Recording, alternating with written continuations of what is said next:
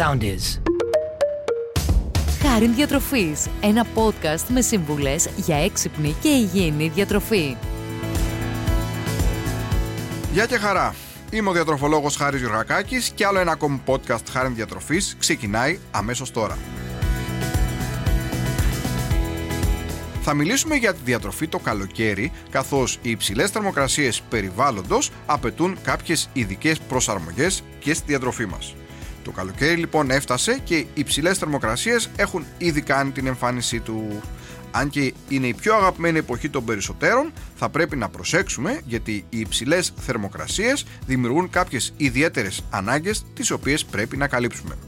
Πάμε λοιπόν να δούμε ποιες είναι οι αλλαγές που παρατηρούνται στο σώμα μας λόγω της υψηλής θερμοκρασίας και πώς πρέπει να προσαρμόσουμε ανάλογα τη διατροφή μας.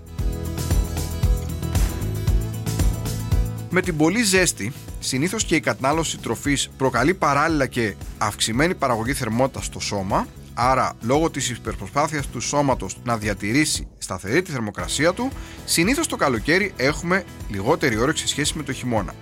Είναι λοιπόν φυσιολογικό να καταναλώνουμε μικρότερες ποσότητες τροφής και άρα και θερμίδες, γεγονός μπορεί να οδηγήσει σε κάποιους και απώλεια βάρους, ακόμη και αν δεν το θέλουν.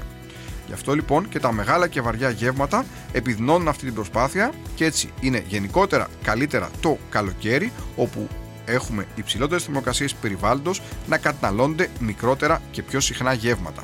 Ειδικότερα όσον αφορά το βασικό γεύμα της ημέρας είναι καλό να μετατοπίζετε λίγο προς το απόγευμα όπου εκεί πέφτει λίγο η ζέστη ή αν κάποιος επιλέξει να φάει το γεύμα του για τους λόγους της καθημερινότητάς του το μεσημέρι καλό θα είναι στη συνέχεια να μην βγει σε ένα ιδιαίτερο θερμό περιβάλλον. Ένα επίσης σημαντικό πρόβλημα το καλοκαίρι είναι η λεγόμενη αφυδάτωση, δηλαδή η απώλεια υγρών μέσω του υδρότα, καθώς οι υψηλές θερμοκρασίες που αναπτύσσονται οδηγούν σε αυξημένη αποβολή νερού και από τα ούρα αλλά και από τον υδρότα. Η διαδικασία αυτή φυσικά αποτελεί ένα προστατευτικό μηχανισμό ώστε ο οργανισμός να διατηρήσει τη θερμοκρασία του φυσιολογική. Έτσι, το μεγαλύτερο αίσθημα της δίψα είναι δικαιολογημένο και θα οδηγήσει στην αυξημένη πρόσληψη υγρών και την αποτροπή της αφυδάτωσης. Ωστόσο, εδώ θα πρέπει να τονίσουμε ότι όταν φτάνουμε στο σημείο να διψάμε, αυτό σημαίνει ότι ήδη έχει αρχίσει λίγο το σώμα να αφυδατώνεται. Είναι λοιπόν σημαντικό να μην περιμένουμε να διψάσουμε το καλοκαίρι για να πιούμε νερό ή να προσλάβουμε υγρά. Οι γενικές συστάσεις που προτείνονται για την κατανάλωση υγρών είναι περίπου γύρω στα 2 με 2,5 λίτρα για τους ενήλικες και ροφήματα όπως επίσης, εκτός από το νερό μάλλον, ροφήματα όπως ο καφές, το γάλα, η χυμή, φυσικά αφεψίματα, καθώς επίσης και τρόφιμα όπως τα φρούτα και τα λαχανικά μπορούν να βοηθήσουν να προσλαμβάνουμε αρκετά υγρά. Άρα λοιπόν πίνουμε αρκετό νερό, τρώμε φρούτα, τρώμε λαχανικά, πίνουμε γάλα, πίνουμε φυσικά αφεψίματα χωρίς ζάχαρη, ούτως ώστε να μπορέσουμε να ενυδατώσουμε όπως λέμε καλύτερα τον οργανισμό μας και να αναπληρώσουμε τις όποιες ανάγκες σε υγρά, οι οποίες είναι αυξημένες λόγω του υδρότα. Κάτι που επίσης είναι πολύ σημαντικό να αναφερθεί είναι ότι η υψηλή θερμοκρασία το καλοκαίρι έχει σαν αποτέλεσμα να πέφτει λίγο η πίεσή μας. Άρα λοιπόν σε άτομα τα οποία έχουν ήδη μια χαμηλή πίεση, έτσι μια ελαφριά υπόταση, εκεί θα πρέπει να προσέξουμε και γι' αυτό εδώ πέρα είναι η μόνη φορά που λέμε ότι ίσως είναι καλύτερο αυτά τα άτομα να τσιμπάνε λίγο το αλάτι στο φαγητό τους, ούτως ώστε να μπορούν να κρατάνε την πίεσή τους σε ένα καλό επίπεδο. Ακόμη κάτι πολύ σημαντικό είναι ότι ο ήλιος δημιουργεί υψηλές απαιτήσεις σε κάποιες βιταμίνες οι οποίες μπορούν να μας προστατεύσουν απέναντι στην ηλιακή ακτινοβολία. Τέτοιες βιταμίνες είναι τα λεγόμενα αντιοξυδοτικά όπως η βιταμίνη C και η βιταμίνη Ε. Τη βιταμίνη C θα τη βρούμε κυρίως σε φρέσκα φρούτα και λαχανικά, ενώ τη βιταμίνη Ε θα τη βρούμε στο ελαιόλαδο.